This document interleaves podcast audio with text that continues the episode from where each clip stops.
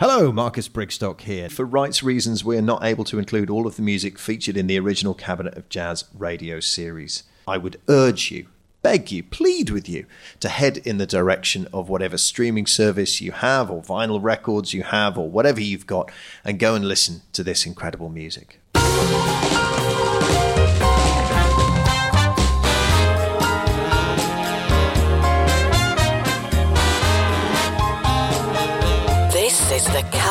Jazz with Marcus Brigstocke on Jazz FM.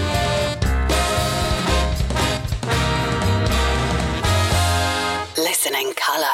Welcome to the Cabinet of Jazz, recorded live at Pizza Express Soho for Jazz FM.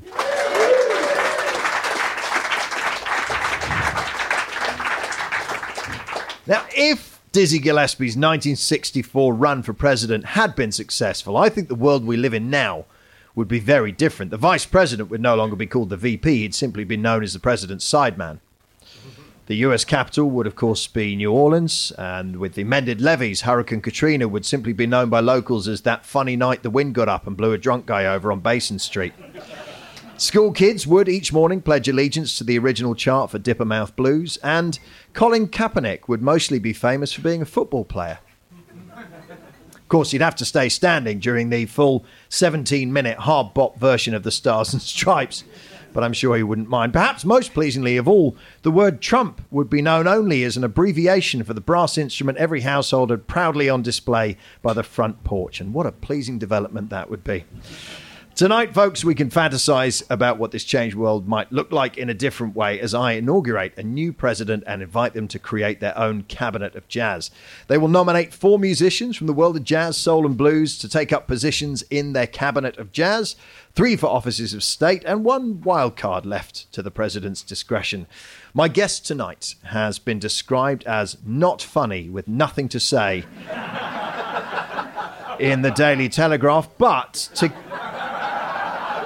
to counter that, he was also called a sneering tosser in The Guardian.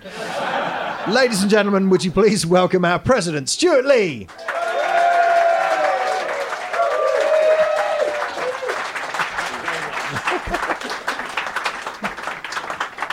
To be fair to me, it is impossible on your website to find anything other than abuse. yeah, well, I, I only put the bad ones up. But actually, it was, a, it was a sort of period when I was started to do a lot of telly about 10, 15 years ago, and social media had sort of started, and I didn't really know what social media was. And I looked at it, and I saw all these people that just hated me. And then I thought, right, and I, I started writing everything down and collating it, and I tried to become more like the act they hated. And uh, that, that's what got me to where I am today. You've really. Well, I'm very pleased that you're here. Now, I, I first became aware uh, that you were a jazz fan when at the Edinburgh Festival some years ago, I was in, there's a very good record shop up there, branch of Fopp, and I was picking up a copy of Ascenseur pour l'échafaud, Ah, right. which I ought to be able to pronounce by now. And from behind me, a voice said, It's good that. We used that in a show once. We all danced to it, Yeah. and it was you. Yeah, and you was. and you walked away, and I was a very new comedian. I was like, oh, that was Stewart. No, I, t- I, t- I tell you what it was. It, was- we used to do a show called um, Club Zarathustra in the early 90s. It was Simon Munnery's idea. And the idea was it was stand ups. We could do anything except stand up. And Julian Barratt and Noel Fielding, who weren't the Mighty Boosh at that point, in fact, this may have been the first thing that they ever did together, was that they did a really insane dance to a track from that, from that album. Yeah. yeah, and it was really, really good. And lots of my life, I've been sort of sceptical about jazz. And one of the things that got me into Miles Davis was that Simon Munnery, one of the greatest stand-ups of all time, and I, was, I lived with him for a bit when I was homeless, and he would just keep me awake playing Miles Davis over and over and over again to me until I just admitted that it was brilliant. And so, you know, that's he, he got me into that. Wait, was that back in 1983? Uh, 93, yeah, something like that. 93, yeah, yeah, okay. Yeah, yeah. Uh, and you also li- went to the Vortex Jazz Club. Yeah, well, I still go there. I ended up living in Stoke Newington in North London, in Hackney, and uh, that turned out to be where all the people whose music I was getting into seemed to sort of live or work. There's still loads of venues around there, Cafe Oto and the Vortex and other things sort of pop up. When you're writing a new show, Yeah. do you do you shut everything out, or do you listen to music? Do you go and look for stuff while you're creating, or how does it work? I do tend to listen to music all the time. I start to get a feel for what the new show is. And one of the things that crystallizes it is when I start to think, well, what music will I play on the way in? Mm-hmm. And at the interval and afterwards, and when I sort of know what that is, I kind of know what the feel of the show is, and whether it's going to be, if it's a sort of long twenty-minute grinding krautrock thing from 1970, then I know it's going to be one of those shows. and um, and if it's loads of short, punchy, punky power pop things, I know what it is. And if it's if it's a half-hour John Coltrane improvisation, then I know there's going to be a bit at the start of the hour which establishes a premise, which is then deviated from for 50 minutes, but then gets back to it in the closing moment. So the the the music really, really does inform it, and actually. At the risk of sounding pretentious, and I think there's nothing worse than comedians imagining they're artists of some sort, I do get as much inspiration, I think, from the rhythms and the structure of music uh, as I do from from seeing other comics. Really, Um, uh, uh, that is particularly with jazz. I mean, Phil Yeah. Minton's like really important. His process, right? Yeah. is is one that's uh, would you say inspired you? well, a lot of those people in the in the free jazz um, uh, area and the European improvisation area really have done because they seem to go to the edge of what's possible for them. They seem to do it to the detriment of their income or career. And they seem to do it um, because they're driven to do it. But then they also have to work out ways of living that uh, enable them to do that stuff. And I'm lucky because I've stolen all those ideas, but I've applied them to quite a commercial um, area, which is stand up. But I think, you know, it is inspiring to see people, you know, w- working at the limits of what's possible. Yeah, I mean, more more and more people seem to be very interested in the early workings of a comedian's new show. Yeah. like like those shows are selling.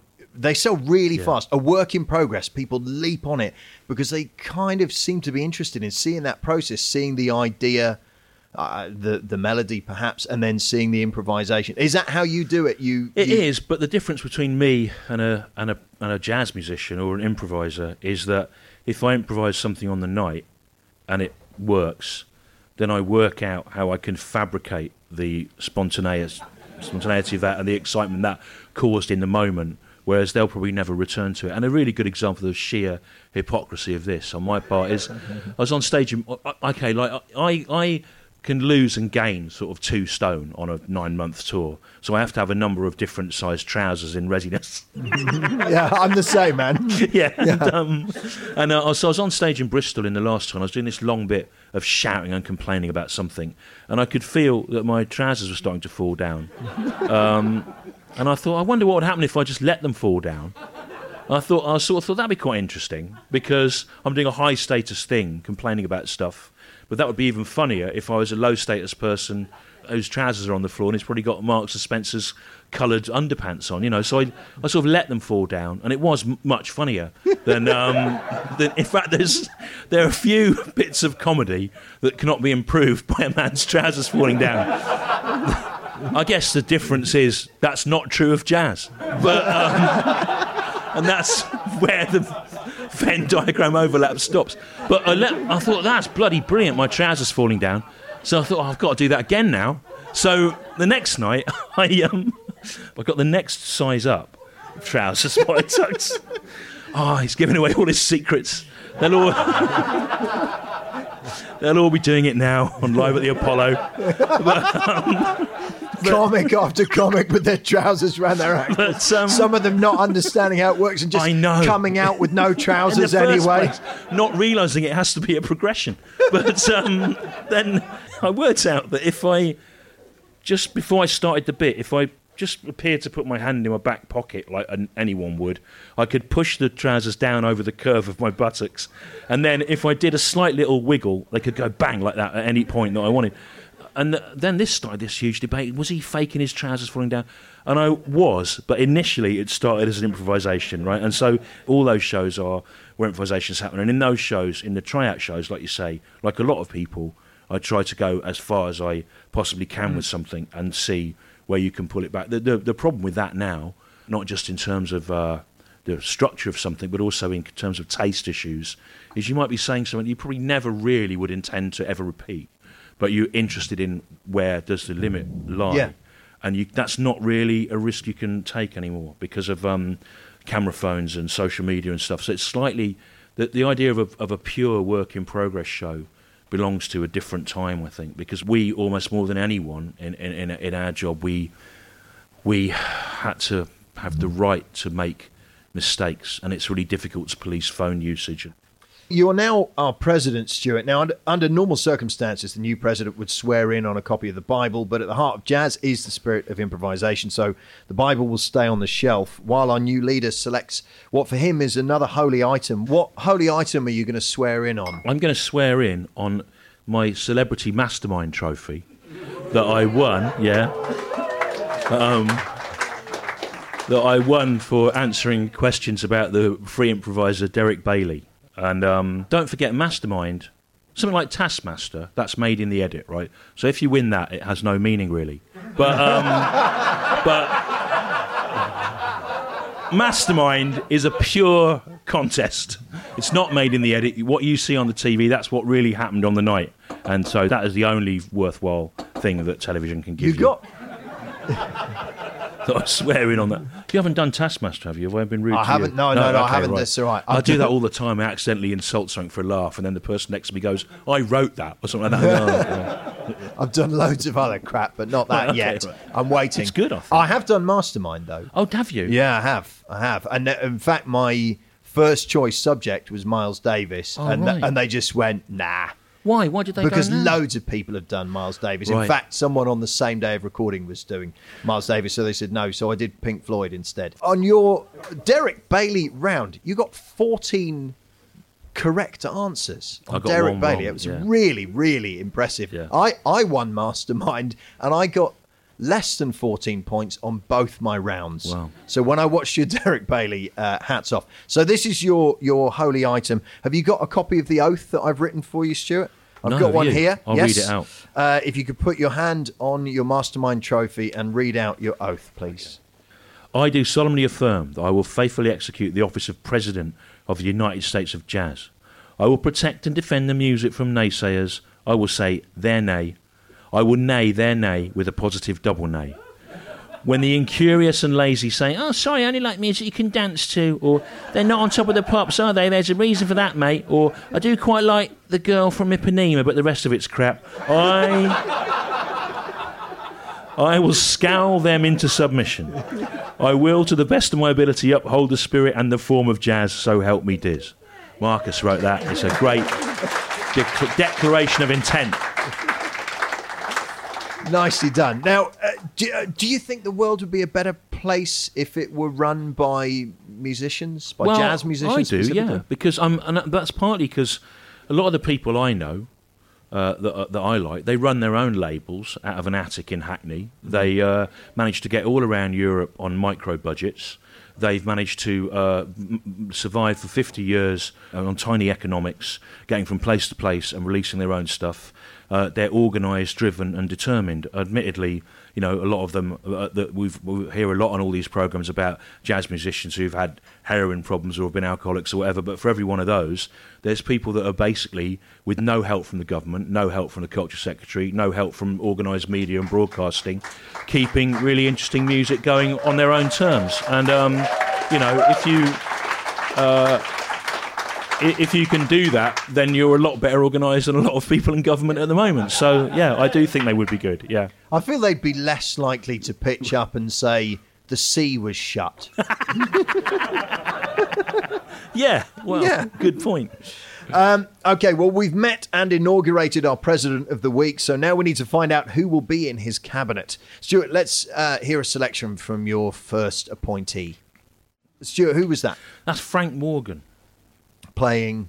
in a sentimental mood. Yeah. yeah, a, a standard. And um, I mean, w- w- when you get asked to choose things for uh, for uh, you know what's a, a, a record that's meant a lot to you, it's not it's not always just about is it the best thing. It's about what memory does it trigger. Frank Morgan was a good um, lesson to me. I was in I, about 20, 25 years ago. I did that thing where you try and you drive across America, and I went to Taos, New Mexico, because I wanted to see where D.H. Lawrence had lived, and uh, we stayed in a hotel there, the Taos Inn. And um, the guy at the desk went, Frank Morgan's playing in the bar tonight. And I went, oh, right. And he went, the jazz bloke, he's brilliant. I thought, yeah, I thought I'd probably have heard of him, wouldn't I, if he was any good? So I just sort of ignored it. I thought it'd be some bloke playing like, you know, the solo from Baker Street for two hours or something. and um, so I just went and sat in the bar. And over about an hour, I gradually wrote, my girlfriend at the time was with me, she went, this is really fantastic. Can you hear? And I was going, yeah, it is really good. And then we went in and watched the last half of it. And it was, it was superb. It was like seeing someone from the 50s where bebop moved into modal jazz with little slightly dissonant bits in it, um, sort of trapped in time. So I went away from Taos and I thought, that's absolutely bizarre. I saw this really old guy, Frank Morgan, and he seemed like someone that you should have heard of, but I just absolutely hadn't. And then I gradually found out about him over the years. So in 1955, he made one album, and he was so feted as being the next Charlie Parker and whatever. He went completely off the rails and spent 30 years in and out of prison on uh, as a heroin addict. Another one. This is what these shows are, aren't they? A celebration of heroin it's addicts. difficult, isn't it? And, yeah, when um, people said you're the next Charlie Parker, uh, he thought, oh, I'll just do the heroin. oh, bit. okay. Where's Moose? and um, then he came out in the mid 80s and sort of picked up where he'd left off. So he, he sort of missed a lot of the worst things about jazz and rejoined it as if it as unaffected by it. And then had another 20 years of 20, 30 years of making great records. And um, and I, I, I can't quite believe that I that I saw him and he um, and he you know he's thought of as one of the great people from that generation. And it it just goes to show that you, you kind of you can't dismiss anything out of hand. Like, or, or, there's surprises everywhere, and you, you think you know stuff. And particularly, this is one of the things I think that appeals to me about jazz, or someone of that sort of mentality that you join the dots between things, and you suddenly find something fantastic that you that you'd never really um, heard of before or imagined could exist. So he's sort of like a Jurassic Park dinosaur jazz man from the 50s. It was sort of preserved, Reanimated from, from a piece of amber. Yeah, So, yeah. so you would like him to be a, a Supreme Court judge? Yeah. Well, because I feel that he'd understand the prison system at the very least. Definitely. And also, he shows that um, a lot of the way that we think about justice is it's a punishment, and these people have got to be punished. Well, obviously, what happened for Frank Morgan was he was redeemed, you know, and he was um, he was improved by. And I think we have to think about He what is the point. expressed heartfelt gratitude to the penal system Yeah. for, as he put it, saving his life. Yeah. Uh, a lot of people I don't think would see it the same way who've been in and out of jail and all the rest of it. It doesn't work for everybody. But once he was out after that 30 years, he did remain sober. He stayed off Yeah.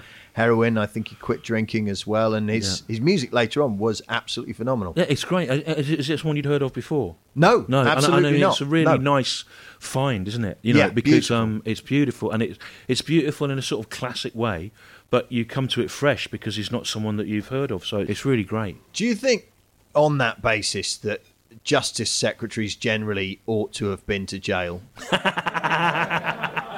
Well, Pleasing some- idea, isn't it? Well, it depends, doesn't it? I mean, who is the current Justice Secretary? Do you know? In, in this No, I- country, who's no.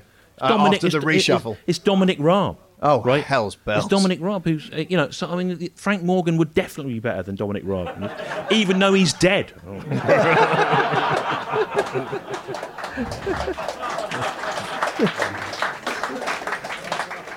Well, I, I think it's very hard to resist the idea that after 30 years in jail and redemption, that he'd be anything other than an excellent Supreme Court appointee. And thank you for introducing his music to me. So I'm I'm going to nod him through. Does that have the approval of uh, the? So Frank Morgan there approved as a Supreme Court judge. Um, now, Stewart, your next choice. This is for Secretary of Defence. Yeah. And this is another musician whose work I didn't know. Uh, tell us, tell us who this is. Well, I've chosen uh, Peter Brötzmann, the German uh, free jazz saxophonist, partly because he was in my mind in the last couple of weeks, because he's been the subject of a, of a social media sort of flurry of interest. Because um, there's an American TV chat show host called Jimmy Fallon who does a little segment every week where he ridicules the work of musicians by holding up the sleeve of their record, playing an extract from it, and sneering at it. Uh, and he did this with um, Peter Brötzmann. He held up this sleeve from uh, the album Nipples by Peter Brötzmann and affected to not understand what that picture is. What is that picture, Marcus? It's very clearly a man hunched over uh, a piano with a cigarette in his mouth. Right, good. So that's that sorted out.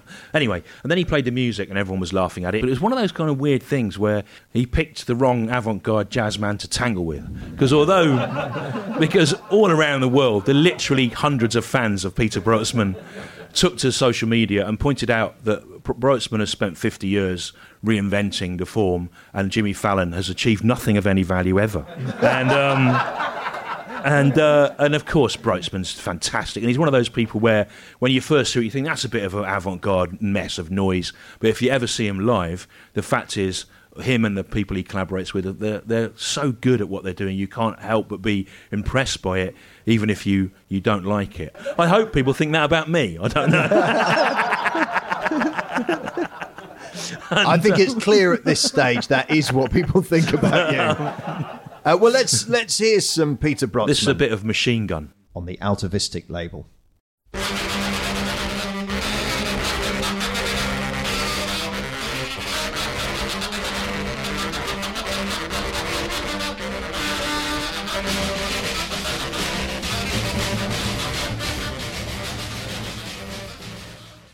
I don't love it. No.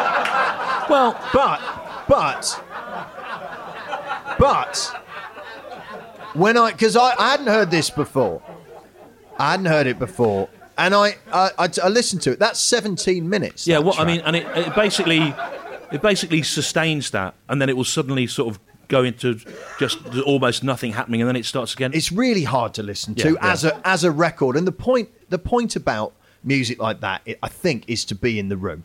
yeah, right? well, yeah, or to be in the room with a record on. You know, I mean, uh, Yeah, sure. yeah, I mean, the thing is, if you if you see him, you can sort. Of, I mean, that that lineup of people on that. It's uh, Evan Parker, Derek Bailey's on it, actually. Han Bennink on drums. It's just superb. They're really inspiring figures. And um, I think what they're also trying to do there in the 60s, the, the European free jazz guys, is they've heard Eric Dolphy and all these people and, and Coltrane and whatever. But the anger and rage and expressionism in that music is about um, a particular black experience. It's inspired by the civil rights movement and whatever. And they're trying to find their own thing that's comparable to like that. And that, that music to me sounds like a response to World War II and the fragmentation of the European continent afterwards and all these little partisan gangs fighting.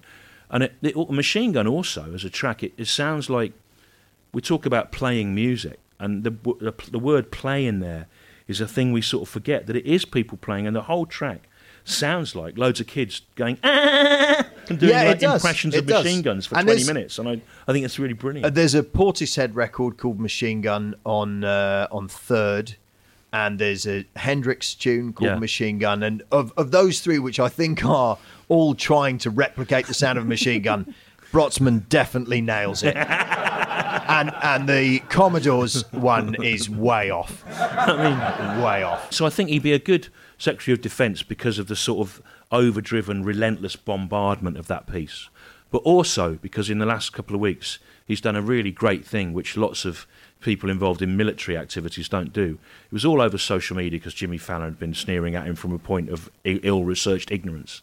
And he just didn't, just didn't really say anything. He said he was pleased to have been played, and he just let it play out. And he, he, he kept his powder dry. He didn't shoot first and ask questions later. He didn't send a load of gunboats down to Jersey for no reason, for example. Yeah. He just he's just let it diffuse, and um and he's still and he's still there. He's not sort of massively commercial, Brötzmann. Definitely not. Definitely not. I- I've not been to see that kind of music performed ever.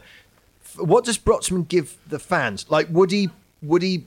You know, play Machine Gun? Go. We're gonna No. play. We're gonna play out on a classic No, now. there's nothing that you know ever. You have to Nothing. give up on that idea. That um, things will start from. There, there might there, there might be some rough plan about Mm-hmm. who's going to come in where, and in fact, it's quite funny sometimes in, in free jazz and free improvisation. You see them doing those sort of trad jazz singles of counting someone in. You think, what are you counting him into? Like, what's going on? What's going to happen next? happening I cannot wait to see. Which you know, you just you just don't really sort of know. And, and um, one of the things I love about it is when it, it gets to a point where you can sort of see they can't quite believe the position they've got themselves into. And this happens in a good comedy improvisation, whether you're alone or with other people. You sort of paint yourself into a corner, mm. don't you? And you Yeah. think, how the hell are we going to get out of this? You can sort of see the trio looking at each other, hoping someone's got a route out of where they've got themselves. So, and I think that's the thing that I take away from it as well as a comic is when I get stuck in an improvisation or something's happening in the room, I often think, well, how bad can I make it? Yeah, do and it then more. can I get do it more? Yeah. Yeah. And then can I get out of it? And that's totally something I got from seeing those people, and and also from this great bit of paper that Evan Parker gave me, which is the the thoughts of uh, of uh, Thelonious Monk as Oh, written yeah. down by Steve Lacy when he was touring with him. He made a list of wise things that Monk had said, and they're all great. Not all of them are relevant to me. For example, they tried to get me to hate white people, but someone would always come along and spoil it. Doesn't really affect me. but um, what happens in the room is the show. yeah. You know what? If only someone had said that to us. Don't worry about what's happening. That, that's the show, right? Don't try and make it into a different show. Because if that person wants to ruin it, that's up to them. And you've got to go with it. And it's only one night, isn't it? You know. Well, when we played Machine Gun just then by Peter Brötzmann, the people here in Pizza Express in Soho looked uneasy, uncomfortable, and nervous. And I think, in a sense, that is the clearest possible indication there could be that he's a perfect Secretary of Defence. so I'm going to allow it. Thank you. Before we go to the break, uh, I have asked the audience to to offer up their own suggestions as to who should be in the uh, in the cabinet of jazz. Uh, Dudley Moore, Minister of Entertainment. Yeah, that's a good idea. I agree, Yeah. absolutely. That's Someone who could idea. play beautifully. His the, the Dudley Yeah. Moore trio records are, are great, um, and be extremely funny as well. Uh, Roy Ayers, Environment Minister. Sure, why not? Uh, Chet Baker, Attorney General. I mean, I think that's risky. I must say. Um, suggestion here: Prince, President of everything. I mean, I'd, I'd definitely support that. Yeah, sure. I mean, th- these are altogether too too reasonable. Uh, Sun Ra, what role? Culture, media, sport, and weed. I took my kids to see the Sun. Ra Orchestra when they were about seven and ten, and uh, I sort of thought they should see them. Um, and because the main guy's like 98 now, isn't or something. And I said to my son, What's the best gig you've ever seen? And he said, The thing I've enjoyed the most I've ever seen is 21 Pilots, who are sort of emo pop group. He said, But I think the best thing I've ever seen was probably Sun Ra, even though I didn't really enjoy it. it's interesting that he was able to make that distinction, I think. Perfectly legit. Uh, well, our president Stewart Lee has managed to get Frank Morgan through as, as Supreme Court judge and Peter Brötzmann through as Secretary of Defence. Now, Stewart, who is your nominee for Secretary of Health? Well, my nominee uh, for Secretary of Health is uh, Phil Minton, who is a, a jazz vocalist who is capable of conventional jazz vocalese, uh, but he's in his early 80s now, and for most of the last 30 years, he's been pursuing a furrow of uh, testing the limits of the human voice and um, its ability to communicate uh, emotion uh, without really connecting to conventional ideas of structure or melody or rhythm. And um, I think he's a bit of a genius. Uh, I put him on at um, the last Autumn Parties Festival I curated in 2016, and um, he, he did a little room on the Friday to about 100 people, and everyone that had been there was running around saying it was the best thing that he'd ever seen or whatever. We put him on in front of like two and a half thousand people on the Sunday afternoon in the big room at Prestatyn Pontins, and um, it was a spectacular moment which just showed that sometimes if you can get an avant-garde thing and you can put it in front of a lot of people in a Pontins on a Sunday afternoon, they suddenly find that that was the thing that was missing from their lives all along. They, they really loved it. The, Oh the god, yeah, it was great. It was. That's it's great. just superb to see someone. Well, you'll hear a bit. uh, You know, it's sort of. Uh, it sounds like things coming into being, and he sounds like babies crying, and he sounds like the happiest you've ever been. Within the space of seconds, and he, he starts without really having a, a plan. And um, to see him live doing a solo thing is uh, I, I just feel distraught at the end of it. I feel like I've been put through the ringer of all different human emotions without really any context for them, just reduced to their most um, primal form. And anyone that's seen my stand up in the last 10, 15 years will probably realise some of the stuff I've copied from it. Um, again, in a far more commercial format. But uh, Let's him, yeah. let's hear a track from No Donuts in Hand by Phil Minton, which can be found on the Emanem label.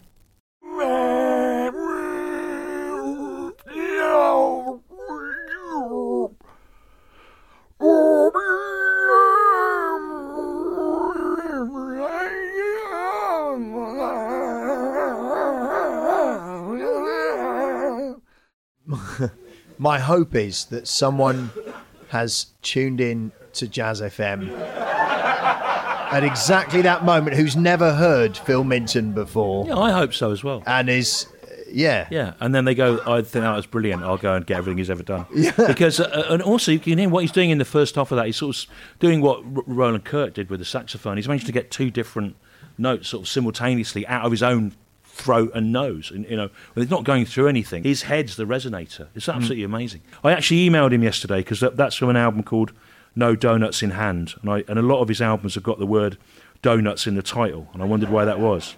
So I said, why is that? He said, I'll be very quick. He said, I'm in Germany sweating over my passenger locator form to allow me back into the UK. Back in the early 80s, I was in New York staying in the Bowery, and it had been snowing heavily. I was standing on the sidewalk, waiting for my lift to a gig. A car passed, spewing up filthy slush on the walkers on the pavement.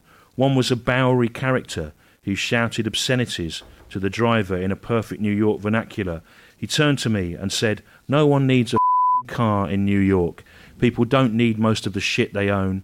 Everyone's greedy. The other day, the mission took us out to Coney Island for a surprise outing, and some of the guys had donuts in both hands. So greedy, donuts in both hands. He repeated this over and over again as he walked on his way with his two fists in the air. Donuts in both hands. Yeah, I thought, people don't need half the shit they own. This was forgotten, but I like the image of hands and donuts for my solo recordings. Are they still available, I wonder? All the best, Phil. that's true. And I thought he'd be a good Minister of Health because he seems to me to be able to embody suffering and pain and to have a an empathic feeling for the human condition in its most primitive and sort of boiled down form. And uh, he has to be better, surely, than Sajid Javid. I mean, if, if nothing else, he seems very willing to take on the obesity crisis. Does he? He's wait, furious about the amount of donuts people would livid. Yeah. Both hands. Yeah.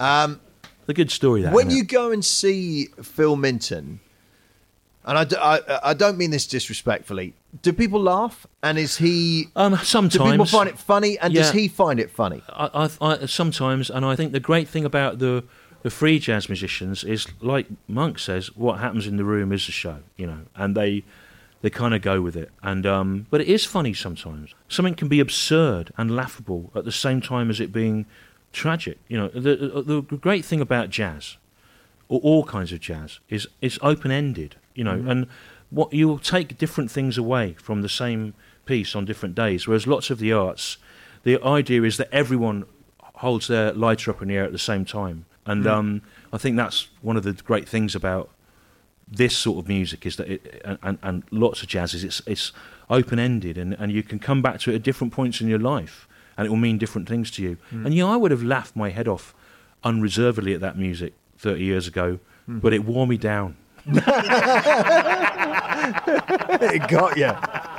and I still I laugh at it, and I laugh I laugh at it, uh, and I, and you can see the people doing it sometimes realizing that it's hilarious the situation they've got themselves into, and now they've got to get out of it. But the hmm. joy of it is brilliant. I mean, the nearest thing I've heard to anything like that myself is Bobby McFerrin, who's known for "Don't worry, be happy." But actually, if you go and have a have a dig around, the explorations in in Yeah. his live recordings are extraordinary. He's not Right. as far out, I'd say, as as Phil Minton, but still definitely weird until you consider the noises he's making are no more weird than the noises loads of other musicians choose to make through an instrument. yeah, so. yeah. All right. Well, you've said he's not afraid of being unpopular, and from the look in the room, I think you're right. Uh, and I think he would make an excellent Secretary of Health. So, Great. Hooray.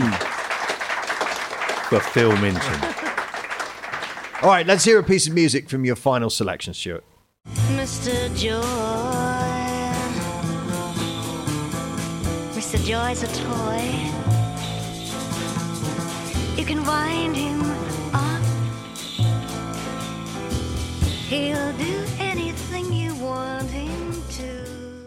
Who was that? Well, that, that's Karin Krog. And um, Karin Krog was uh, is a Scandinavian jazz singer. She uh, made lots of records with um, Archie Shepp and Dexter Gordon, and um, that's one of her solo albums from the late '60s from Joy. She she'll take something that sounds like a, a jazz standard. That's actually a, a Annette Peacock song that she did with Paul Bley, but and then she just dismantles it and throws it away and takes it to places that you could never possibly have imagined a voice would get to, and yet it's still recognisable as being part of that standard and that song.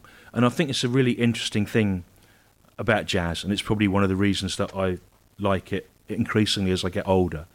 Is on some level, it's a negotiation between entertainment and art, isn't it? You know, and uh, because it grew up in nightclubs like the Pizza Express Soho, it's sort of required to deliver entertainment value, and yet also the people in it, a lot of them are trying to to see what are the artistic limits of it.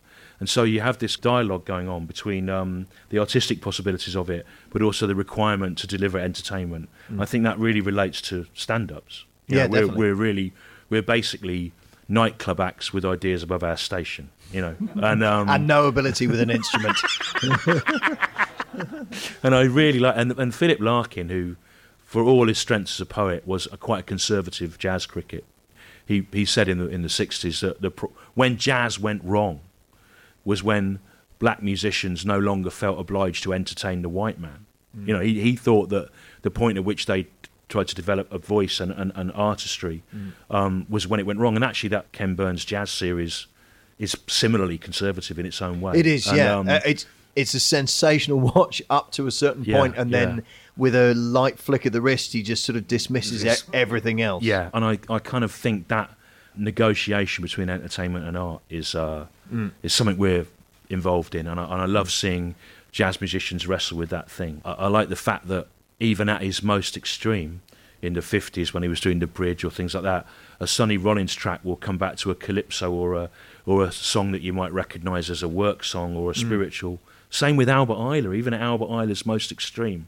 Underneath it all, there are things that you recognise as hymns or whatever, and I, I think that's something was a stand up you kind of hang on to, that you are working within a, a form on, Yeah, on yeah, some level. yeah.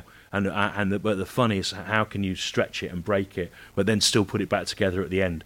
Often I can't really get it back together at the end. I've just ruined it. just But, you break know, it. Well, that's. Uh, I mean that that record, the Karin Krog record's got an amazing version of Maiden Voyage on it. Oh, God, it's by superb, uh, by Herbie Hancock, and it you should go and listen to it. It's, it's really great, and it definitely stretches it. As, Yeah. like I think as far as it will go, and loads Yeah. of people have done versions of of every piece of music there is, Yeah, really. But this is uh, that's great. I really really enjoyed it. So you want her as Secretary of Freedom? What would the Well- Secretary of Freedom do?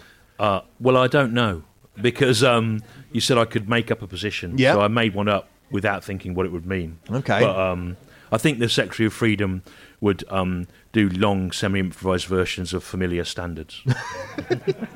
Well, then she's nailed it. I mean, I can't, you made up the position. She's nailed it where where that's concerned. well, just because when I listen to it, it makes me think that anything is possible. Then I sober up and I realise it isn't. But um, you know, there's just something about her that makes you think you might as well try anything because she is on this sort of precipice of being absurd and embarrassing, but then it's still just really great. Uh, well, I'm going to leave this one to democracy. What what do the audience think? The Secretary of Freedom, Karin Krog. Yeah, great.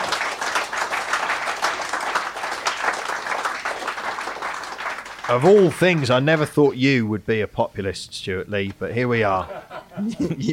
Have you seen Karin Krog play, by the way? I No, I haven't, and she's you know she's been active lately, but I think she's probably not um, playing the sort of thing I'd really go for anymore. But I would love to go and see her. But you know, I spent thirty years fitting things in around being a nightclub entertainer. you Yeah. know, and it's my ability to see live music has suffered as much as my personal life and mental health. Is that a piece of wisdom from Monk's notebook? no, it's not. It looks like it is, doesn't it? Give us another one from Monk's book. Well, they're all really good. Um, things like uh, don't play everything or every time. Let some things go by. Some music is best just imagined. What you don't play can be more important than what you do. Isn't that fantastic? Yeah. It's so good. Don't have to do everything, do you? You can just do a little bit and leave them to fill in the rest with their imagination. That's how a good joke works. A good joke, you don't even have to deliver the punchline. You just say the setup and just wait. There's always some idiot who doesn't get it, though. And with that, uh, my huge thanks to this week's president, Stewart Lee, my producer, Debbie Kilbride, executive producer, Alison Vernon Smith, and of course, to Pizza Express here in Soho, hosting us tonight. Uh, the Cabinet of Jazz is a Loftus Media production for Jazz FM, supported by the Audio Content Fund, to whom we are very grateful. Ladies and gentlemen, your president, Stewart Lee! Thank you. Thanks.